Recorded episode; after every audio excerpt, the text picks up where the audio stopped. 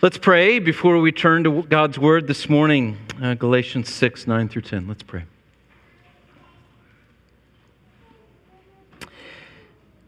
Our Father, we do pray this morning that you would take your word and that you would sow it in our minds, that you would sow it in our hearts, that you would sow it in our souls. You know the struggles that each of us have, our needs, our sins. You are the great shepherd, Father, Son, and Holy Spirit. Christ Jesus, you are the King and head of the church. Spirit, you indwell us and know what has our spirit astir. And so we pray that you would meet each of us individually as your sheep that you would tend to our souls this morning, that you would speak to us as each of us have need, as only you would know. May you bless your word to our hearing. We commit our lives unto your hands. In Christ's name, amen. Galatians chapter 6, verses 9 through 10. This is the holy, inerrant word of God. And let us not grow weary of doing good. For in due season we will reap if we do not give up. So then, as we have opportunity, let us do good to everyone, and especially to those who are of the household of faith. The grass withers and the flower fades. The word of God is forever. Thanks be to God. Amen.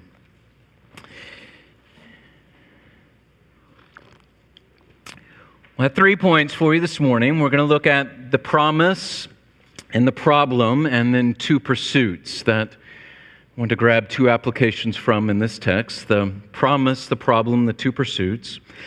But since we're diving into the very end of Galatians here, Galatians chapter 6, we need to do a little bit of leading up to this and providing the context for these two verses that we're looking at this morning. Paul has just finished in chapter 5, as many of you know, speaking about the fruit of the Spirit and speaking about this is what marks the Christian. These are the fruit of the Spirit. He makes it clear that those who have been crucified with Christ have our flesh crucified along with its passions and along with its desires. And so he says we are to live by the Spirit. That's what he says in chapter 5, verse 25. Live by the Spirit. And he says that if we are living by the Spirit, he says we will, quote, keep in step with the Spirit. We will keep in step with the Spirit. Leah and I go for walks uh, together. Uh, but earlier in our marriage, I found uh, our walks not to be incredibly fun or enjoyable. Leah has a way that if you go for a walk, it's really not a walk, it's like a half run, is what it is.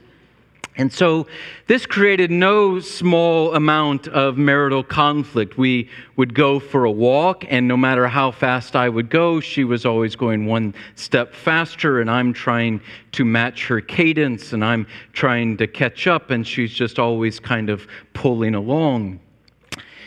And so, to save our marital bliss, I issued a decree. When we go for walks, we go at my pace. Now, that's not because I'm the weaker link, it's principle. It's a walk.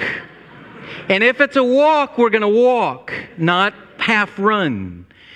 And so we go at my pace, conforms to me.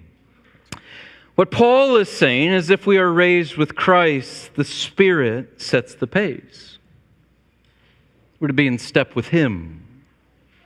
With Him. What does that look like? Well, the context tells us that it is the fruit of the Spirit. Paul has just finished detailing the fruit of the Spirit love, joy, peace, patience, kindness, goodness, faithfulness, gentleness, self control. And as Paul goes on in this passage, he is going to flesh out what it looks like for that fruit of the Spirit to be exemplified in our lives. He tells us some of those ways that the fruit is exemplified in our lives in chapter 6, starting in verse 1. He says, being gentle with one another, bearing one another's burdens, possessing humility, generosity in supporting those who teach the word. And then in verses 7 and 8, he then gives an illustration. And he gives an illustration from the farming world.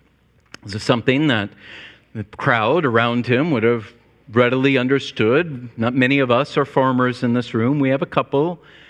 But we still understand the illustration. He says, Whatever one sows, that he will also reap. If he sows to the flesh, you will reap what the flesh produces, Paul says. And what does the flesh produce? He says corruption, that is destruction, death. But he says, if you sow to the Spirit, you will reap what the Spirit produces. And what is that, Paul? He says, it is eternal life. If you sow seed to the Spirit, you reap what the Spirit produces. Now, Paul is not saying that by our works we somehow merit eternal life. That's not what he's saying. Rather, what he is saying is that the evidence of our eternal life is this fruit that we produce, that we are sowing things according to the Spirit, and the fruit of those works becomes everlasting. And what Paul is telling us makes perfect sense. You understand this. You know this just intuitively. If we sow to that which our flesh desires, that which gratifies us fleshly, earthly, we know that when this body dies, those things that we find that gratify our flesh, those earthly things, that they die too. They disappear. Jesus will say that, right? Don't store your treasures on earth where moth and rust destroy. It gets destroyed, it deteriorates. But what Paul is saying is those things that are sown in the Spirit, those things that you do in step with the Spirit, those are everlasting. Those never fade, they never deteriorate, they never see destruction, they endure. This isn't always easy to believe. I think we can all recognize that as fleshly, fallen sons of Adam, you and I, as foolish as it is, we buy into the lie of the world that says the things that are immediately before you, that gratify the flesh, that is where good is at. And that is what will give you the most pleasure. And that is what is enduring. And that's what makes for a happy and good life. We fall into this trap over and over. But it doesn't grant the most pleasure here, and it doesn't last there. But I want you to listen to the promise that Paul makes in relation to this sin in verse 9. He says, We will reap in due season what we sow to the Spirit. That's a promise. All the sowing you do for the sake of the kingdom to the glory of God is never lost. Never. It doesn't disappear. We will reap in due season, he says. That means that all your efforts, all your energies, all the things that you expend, it isn't wasted. All your expectations aren't wasted as long as it is spiritual, aimed at the glory of God, and motivated in praise to God. That, he says, you will reap in due season. It's a promise. He promises that to you. I want us this morning to think about that promise and think about what surrounds it in this passage. Paul has told us the promise, but then he highlights the problem that we face as we're dealing with that promise and then the pursuits that flow from it. Verses 9 and 10. And let us not grow weary of doing good. For in due season we will reap if we do not give up. So then, as we have opportunity, let us do good to everyone, and especially to those who are of the household of faith. Paul gives us the problem here. He's already given us the promise. We know the promise, but there is the problem. He says, Let us, he includes himself, let us not grow weary in doing good. Keep sowing in the Spirit. Keep doing good. Keep at it. Keep keeping in step with the Spirit. What you sow, you will reap. Do not give up. That's a promise. And there's an inference in that statement, isn't there? He says, Let us not grow weary in doing this good. Let us not give up. Why say that unless there is the real problem of growing weary? Of just getting tired. And when that weariness sets in, then the temptation comes just to stop. Just to stop doing the good. I think about this past year and think about how difficult it has been for all of us, some in common ways, some in different ways. And I think about the year that's ahead, and it could be equally difficult. Let's face reality. And what I think is, is I think our greatest foe is just weariness. Our greatest foe is not one another. It's not COVID. It's not politics.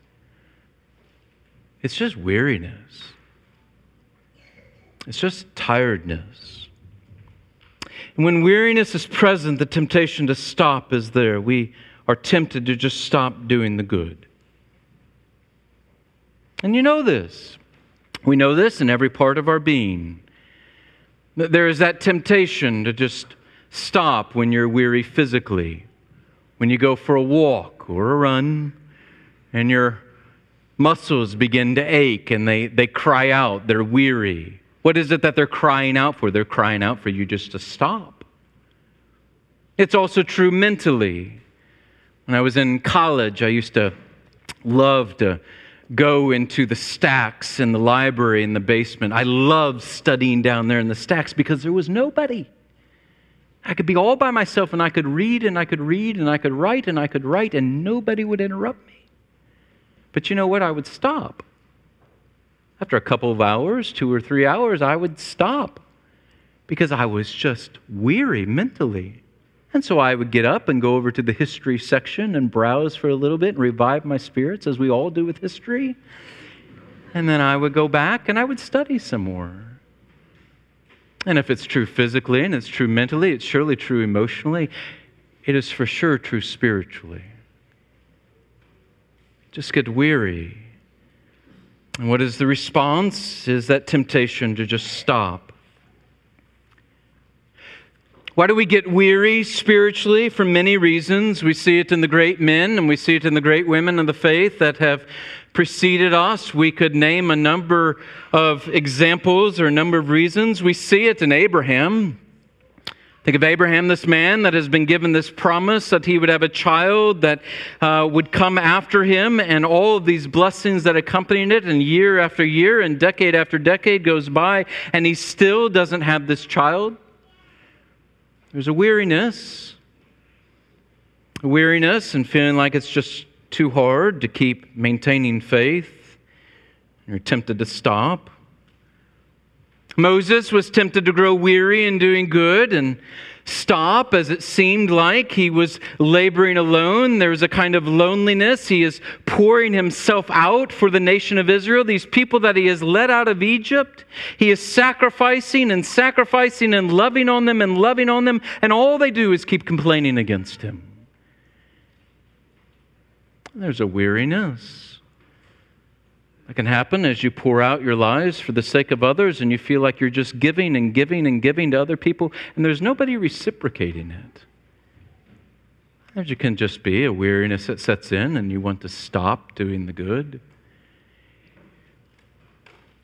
Are tempted to stop, it's too hard, it's lonely. Paul was tempted to grow weary and not seeing the fruit he thought he should see in the Corinthians who were still in need of milk when they should be on to solid food. There's discouragement,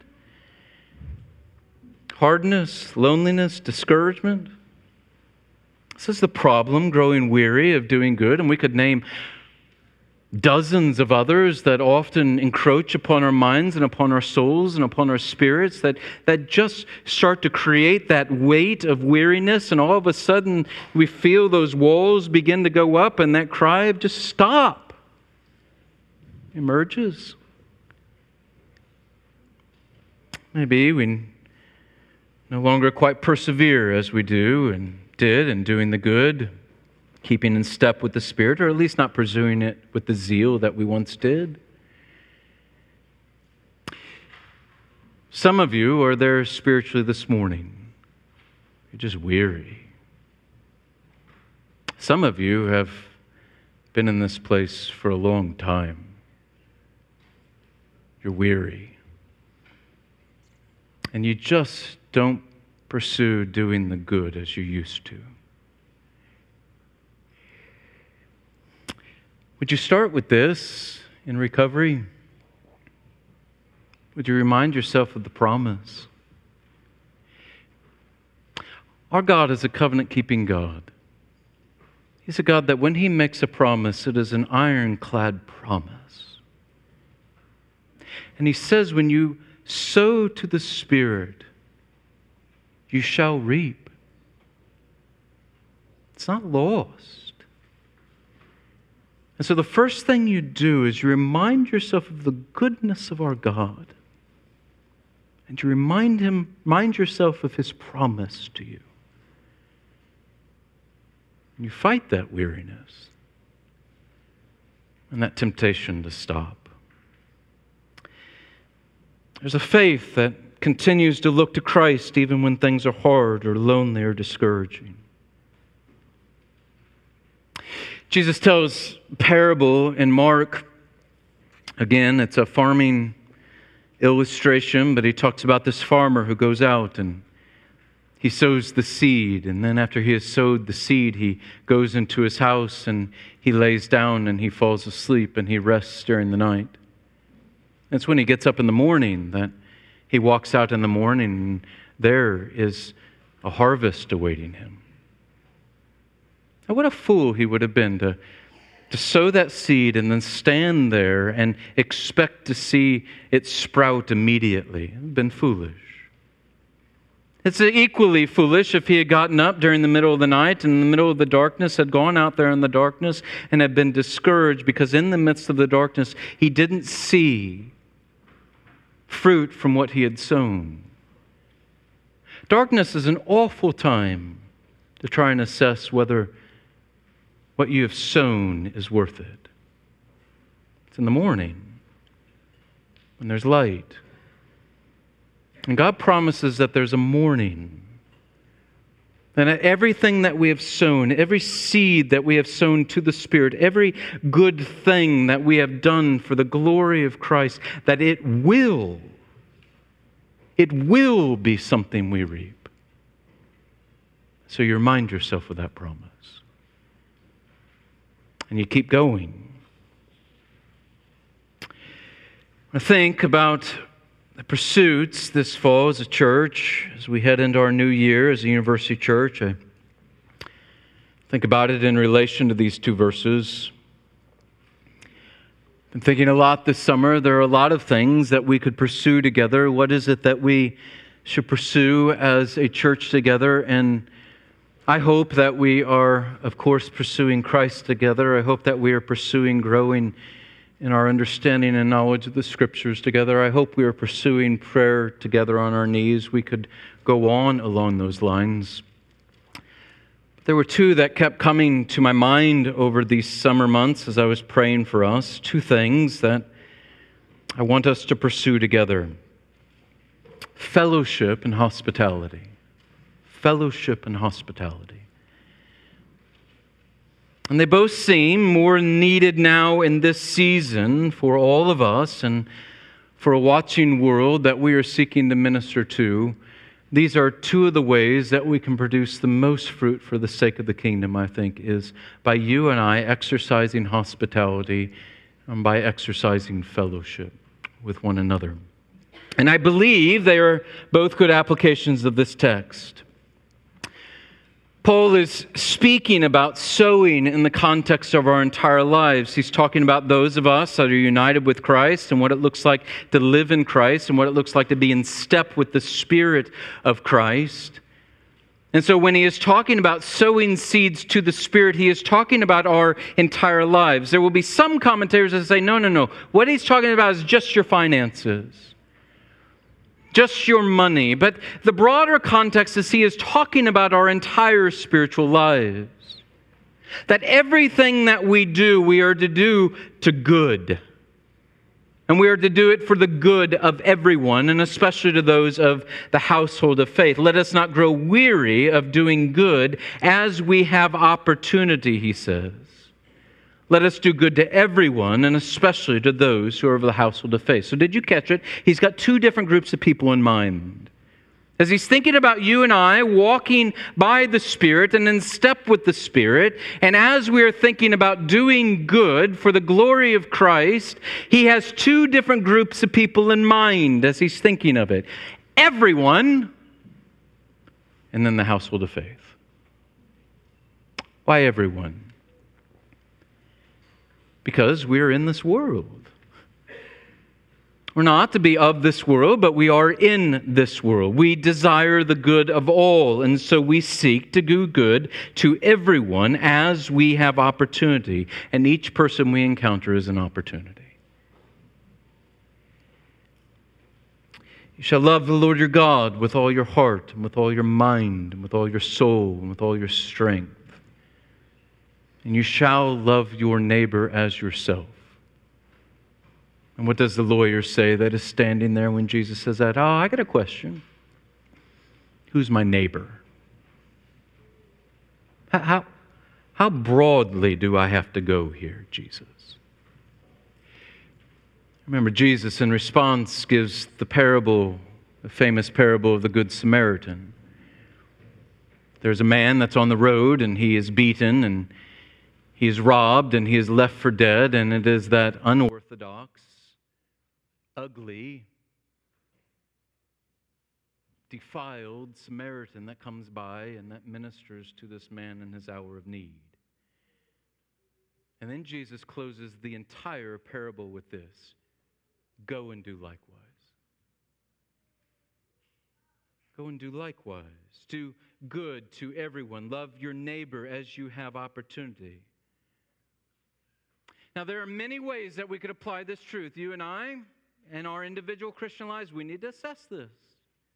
We need to do some hard inspection. Where is it that I am not doing good to everyone? Where is it that I can grow? But as a body, as I think about us as a church and as individuals in this church and us doing labor together for the glory of Christ in this community, I think maybe there is nothing we could better do as a church than exercise hospitality together. As we seek to do good to everyone. One of the greatest ways Christians have exemplified love and done good to others over the centuries has been in the exercise of hospitality. It's no mistake that throughout the scriptures you have this constant kind of running theme throughout of seeing the saints exercise hospitality. Abraham will do it with the visitors under the terebinth tree, Joseph with his brothers in Egypt, Jesus with tax collectors, Priscilla and Aquila. Paul will go so far as to say, A man is only qualified to be an elder if he is hospitable. You have to be hospitable. We invite in the stranger, the sojourner, the orphan, the odd, the strange, the maligned, the sinner, and we welcome them. This is one of the ways that we most shine forth our Christian faith in this world. And we welcome all of those people because we once were one of those people. We know. We know what it's like to be outside the family of God. Paul says you were alienated, you were hostile, you were enemies. He says you were sojourners. We know what it's like not to enjoy what you and I enjoy here as recipients of the hospitality of our Christ and His love. We experience something here that people out in the world are craving and dying for, and they don't even know it. But when they come in here, they should realize it. God will say over and over things like this to the Israelites, Deuteronomy 10:19, "Love the stranger, for you were strangers in Egypt. You once were." Leviticus 19:34 You shall treat the stranger who sojourns with you as the native among you you shall love him as yourself for you were strangers in the land of Egypt we're told in Romans 12 and 1 Peter 4 simply practice hospitality and so we seek to do this in the love of Christ when a visitor walks through those doors how I often think about it and they walk through those doors, and maybe it's out there on the step, or it's there in the foyer, or it's when they get into this room. They should experience something totally different from us. Because we are the recipients of the greatest love that there is. And we are sowing to the Spirit. So we manifest the things of the Spirit, those who come into our midst. When they come in, it should be as if there is a foretaste of heaven when they enter our midst. But it's that uncommon. It isn't that we want to be different so that they are simply attracted to us. We're fools if our great aim is to have a bigger church or just be well thought of by the community around us because all of that fades. We want them to find us lovely so that they are forced to look at the loveliness of our God. We want them to find us uncommonly hospitable and they want to know why. Why are you like this? Let me tell you. Because I have such a great Christ that has welcomed me into the very family of God. We want to see men and women and children flood through those doors and come into this room and love to sit under the Word of God to find out why these people believe what they believe that has so shaped their lives that looks so different from everyone out there.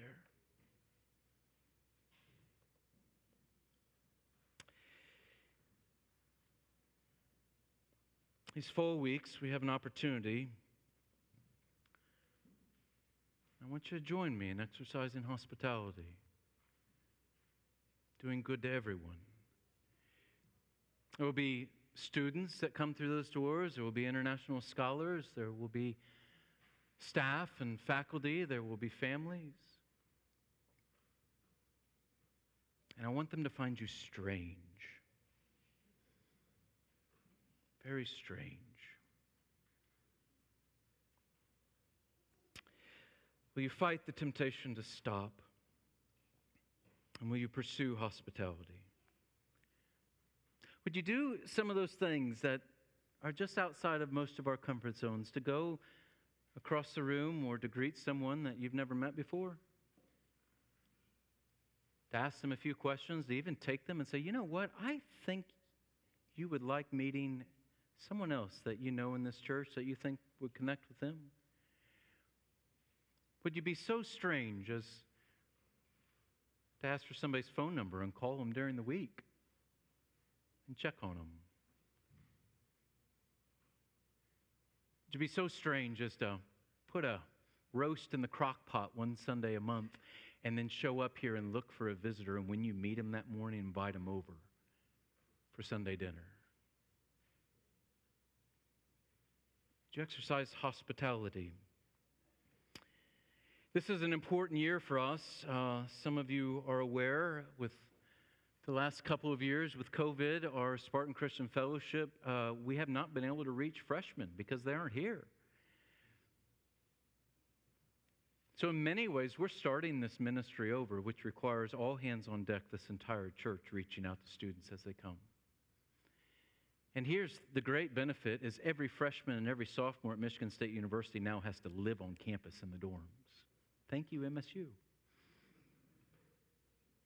And that means that we have more and more opportunity.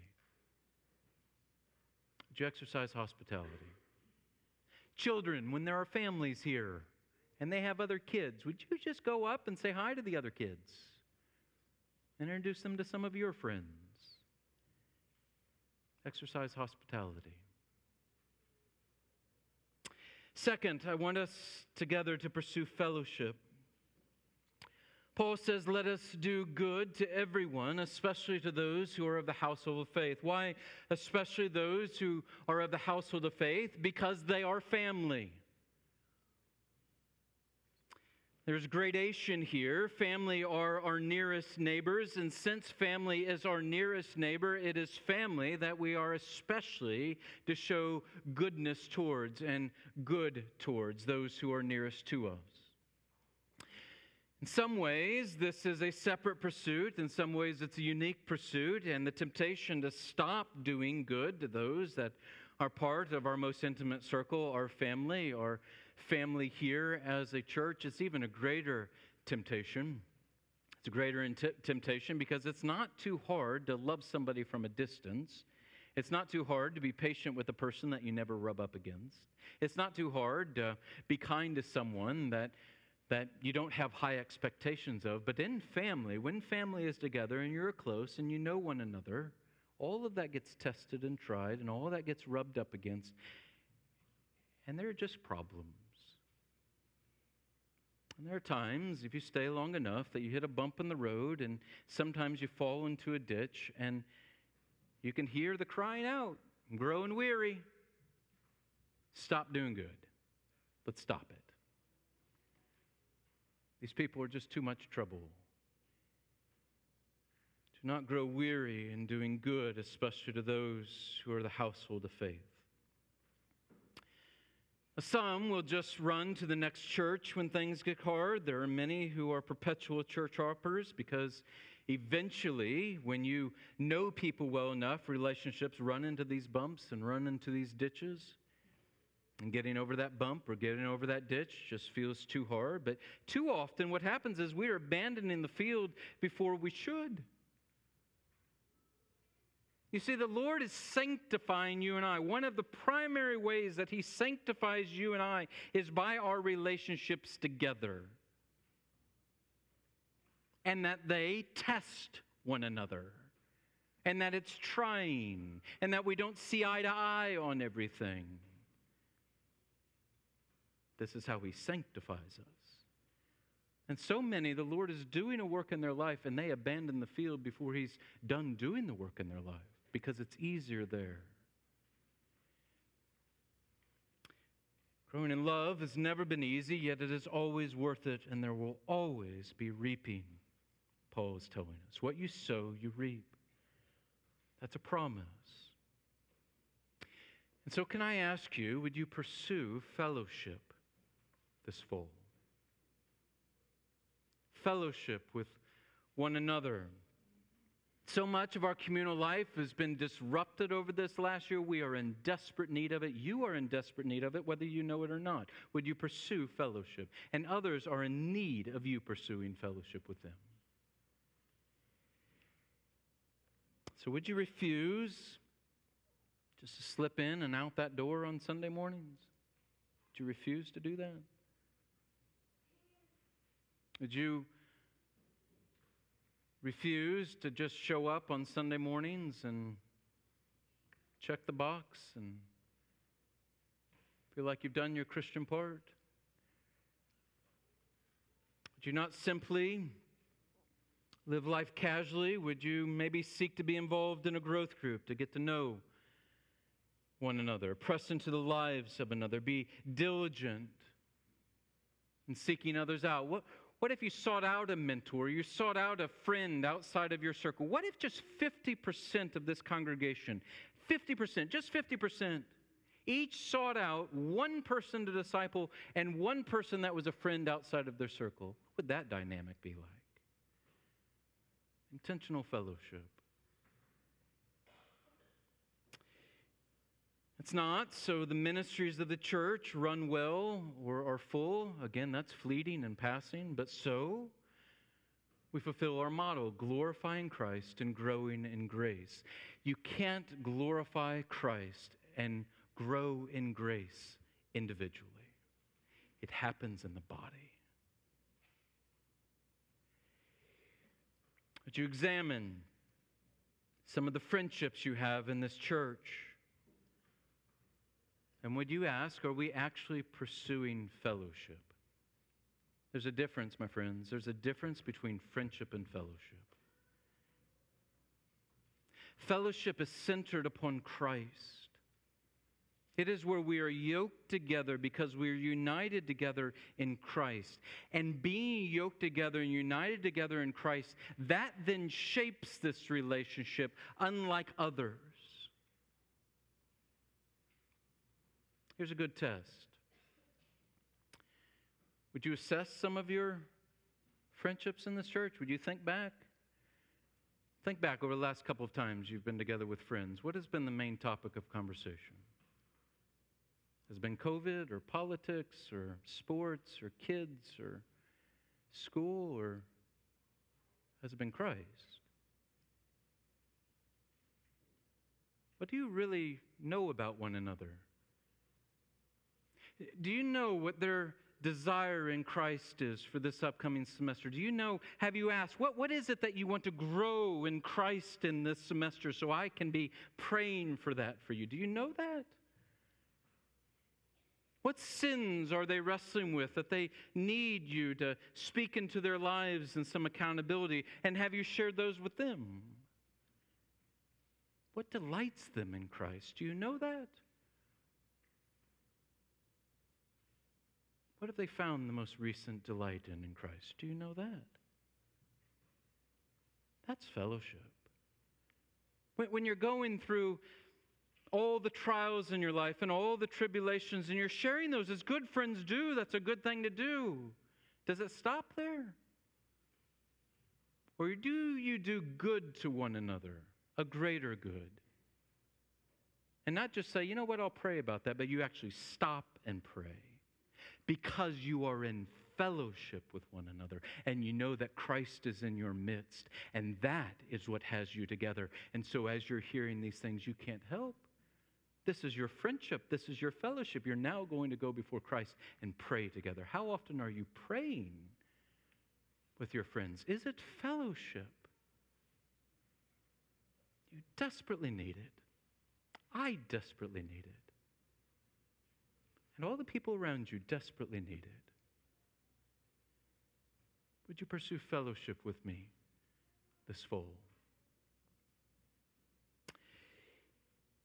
Let us not grow weary in doing good, for in due season we will reap. Friends, laboring for Him is worth it. It is so worth it. And I know so many of you are so tired. He is our strength. When we are weak, He is strong. There is grace sufficient. Don't give up. Oh, please don't give up. Keep doing good to everyone, especially those of the household of faith. And let's do that together. A little hospitality and a little fellowship can go a long ways. Let's pray.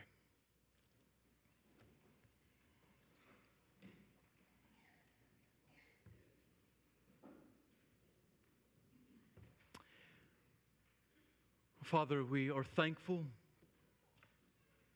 that you are a God of goodness. And you have shed that goodness upon us in Christ Jesus our Lord and by the Holy Spirit. We pray that that goodness would well up within us and it would shine forth and shower those around us. We pray that you would help us in our weariness to find that you are uplifting our arms, that you are giving strength to our spirits and we continue to fight the good fight of faith. And we pray, Lord, that you would do mighty things in our midst this fall. That you would use us in the lives of one another, that we would grow as a church in faith and faithfulness. that we would grow in our ministry to one another, and that we would see a bountiful harvest, especially among the university students and international scholars and faculty and staff, and also families here in the Lansing, East Lansing area. Would you use us for your glory and for your praise?